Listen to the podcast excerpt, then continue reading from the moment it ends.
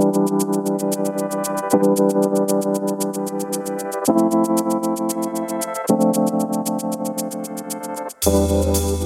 to the Factal Forecast, a look at the week's biggest stories and what they mean from the editors at Factal.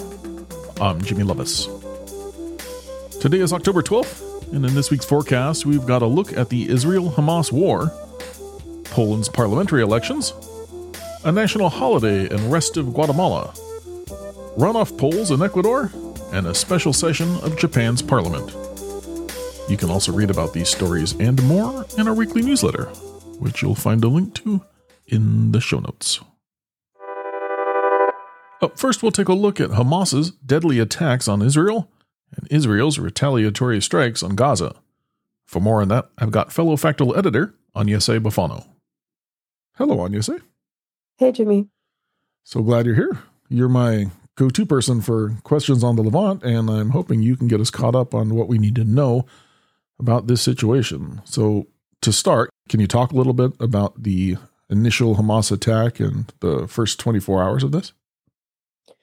Of course. Uh, so at approximately 6:30 a.m. Jerusalem time last Saturday on the 7th of October, we saw sirens sounding across much of Israel, including in Tel Aviv, following reports of a series of rocket attacks that were being launched from the Gaza Strip. And this initial set of missiles caused some casualties, some injuries, and material damage, and hits were reported as far as Jerusalem.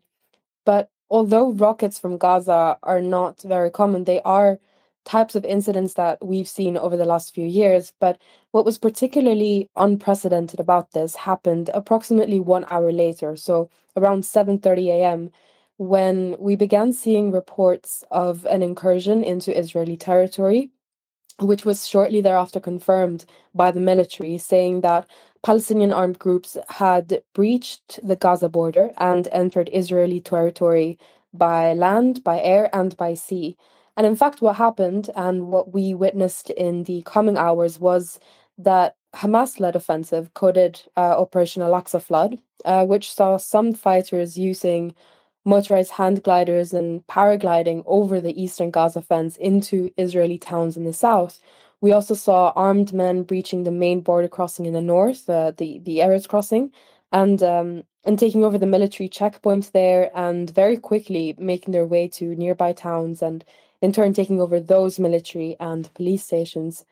And the Gaza fence was breached on multiple other spots as well. We've got footage showing fighters detonating explosive devices uh, all simultaneously. Like all of this was happening simultaneously. And then entering by ground through those openings. Uh, we also saw some people taking hostages back into Gaza.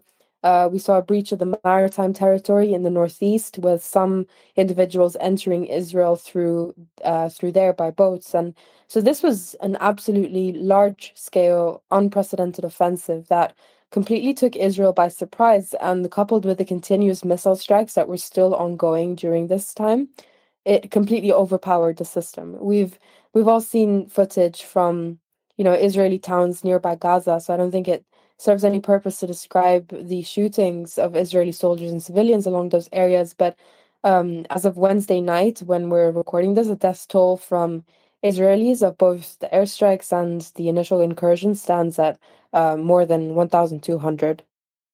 And how has Gaza been impacted so far? So, a couple of hours after the initial incursion, Israel convened a security cabinet meeting and declared a state of war by launching a series of airstrikes into the Gaza Strip as it continued engaging in shootouts with Palestinian fighters, as described earlier. But this was uh, on Saturday, so a Saturday morning. And as we speak, the airstrikes into the densely populated area have not stopped.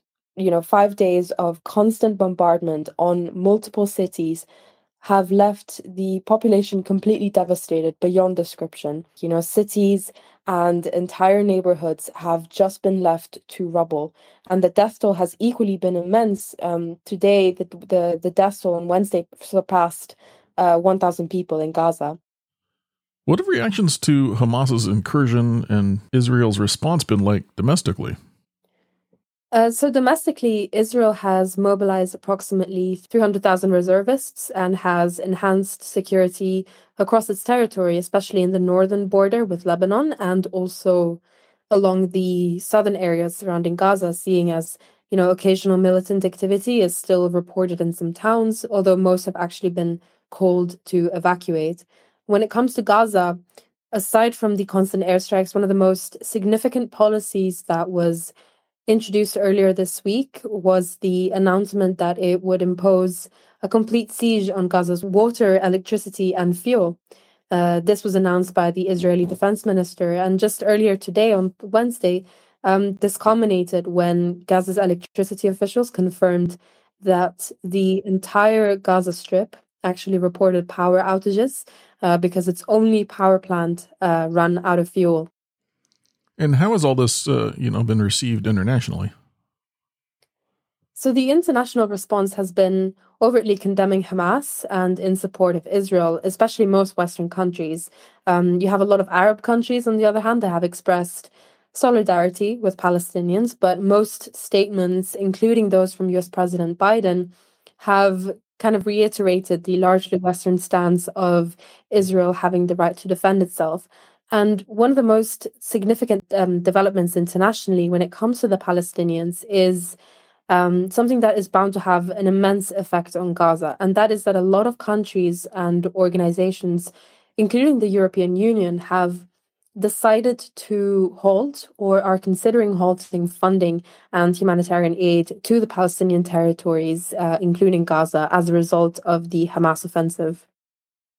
Now, I know things are moving incredibly fast, so this is a tough question to answer, but what do you think folks should be watching for next?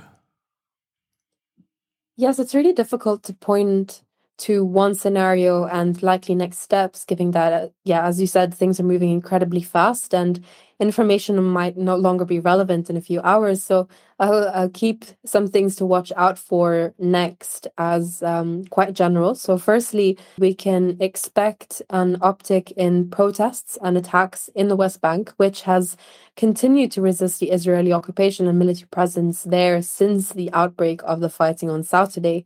And when it comes to Gaza, we can definitely expect the security situation around the border to remain extremely volatile and tense in the next few weeks at least, um, independently if there is a ground invasion or not. And likewise, the situation on the border with Lebanon in the north is also likely to remain full of reservists and also UN and Hezbollah presence um, on the Lebanese side. Now, internationally, I think this has um, the potential to spill over to a wider regional conflict for sure. You know, but before last week, it seemed almost certain that an Israel Saudi normalization deal was going to be imminent. And so, if Iran, through Hezbollah or Hamas, decides to intervene, we're again going to have those two major regional players, you know, Iran and uh, Saudi Arabia. They're definitely going to play a role in the upcoming developments in the region. Well, Agnese, we'll pause there for today, but thank you for so much for your time and all the information. Appreciate it. Thank you, Jimmy. Take care. On Sunday, Poland will hold one of the most closely watched elections in Europe this year. They're going to elect a new parliament. The Law and Justice Party, that is the dominant political force in the country, led by Deputy Prime Minister Jarosław Kaczynski, well, it's seeking an historic third term in power while facing a strong challenge from former European Council President Donald Tusk's Civic Coalition. Of course, despite Tusk attracting large crowds during his campaign, polls suggest the ruling party is still ahead on the vote, though it remains unclear if it will manage to win an outright majority. Now, the opposition coalition has pledged to undo the controversial changes to the judiciary system if elected as well as improving the fragile relationship with Germany, which has been damaged by the current government. Western countries are following these elections closely amid the current rule of law dispute with the European Union, with some critics worried that a third term for the Law and Justice Party would mean a complete crackdown on the judiciary independence, media freedom, and democratic institutions. The second round of Ecuador's presidential election will take place on Sunday. Luisa Gonzalez is the candidate of former President Rafael Correa's left wing Citizen Revolution Movement Party, and Daniel Noboa is the candidate of the conservative National Democratic Action Party. The vote will take place amid unprecedented crime rates across the country and after a campaign marked by acts of violence, including the assassination of candidate Fernando Villavicencio and two other political figures. Insecurity has been at the center of the political debate since the election was triggered by President Guillermo Lasso's dissolution of the National Assembly in May. That came amid an impeachment trial against him over alleged embezzlement. Other issues like economic recovery are also among the main worries of Ecuadorians.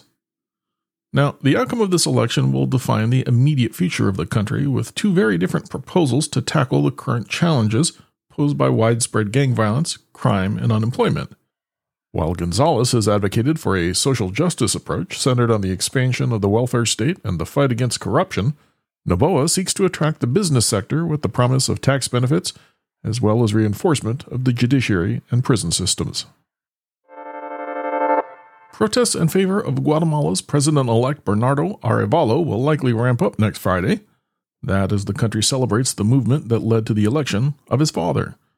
In October of 1944, Guatemalan students forced out a junta, kicking off the October Revolution. Juan Arevalo won the presidential race the following year in what's been described as the country's first free and fair election.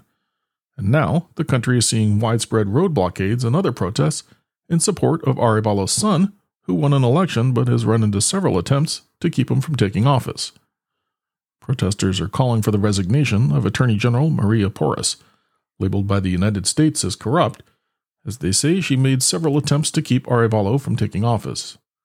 Porras, however, is still in power, and President Alejandro Giammattei has not made any efforts to remove her. He even said he'd arrest the protest leaders. Now, as long as officials and the Guatemalan government continue their fight against Arevalo, there will be protests from the citizens who overwhelmingly voted for him, as well as condemnation from the international community. Protesters will also likely keep blocking roads and holding mass gatherings until Arevalo is assured his rightful position. Japan's parliament will convene on Friday for an extraordinary session their first since a cabinet reshuffle last month. Japanese Prime Minister Kishida debuted a new cabinet lineup mid September amid low approval ratings, including a new pro Taiwan defense minister and the country's first female foreign minister since 2002. Now, Kishida announced he will be aiming to pass a supplementary budget for a new economic package in the upcoming extraordinary session. That makes a snap election unlikely, despite speculation among lawmakers that Kishida might dissolve the legislature early. As always, thank you for listening to the Factal Forecast. We publish our forward looking podcast and newsletter each Thursday to help you get a jump start on the week ahead. Please subscribe and review wherever you find your podcasts. And we'd love it if you'd consider telling a friend about us. Today's episode was produced with work from Factal editors Jess Fino, Irene Villora, Jeff Landset, and Vivian Wang. Our interview featured editor Agnese Boffano, and the podcast was produced and edited by me, Jimmy Lovaas. Our music comes courtesy of Andrew Gospe. Until next time, if you have any feedback, suggestions, or events we've missed, drop us a note by emailing hello at factal.com.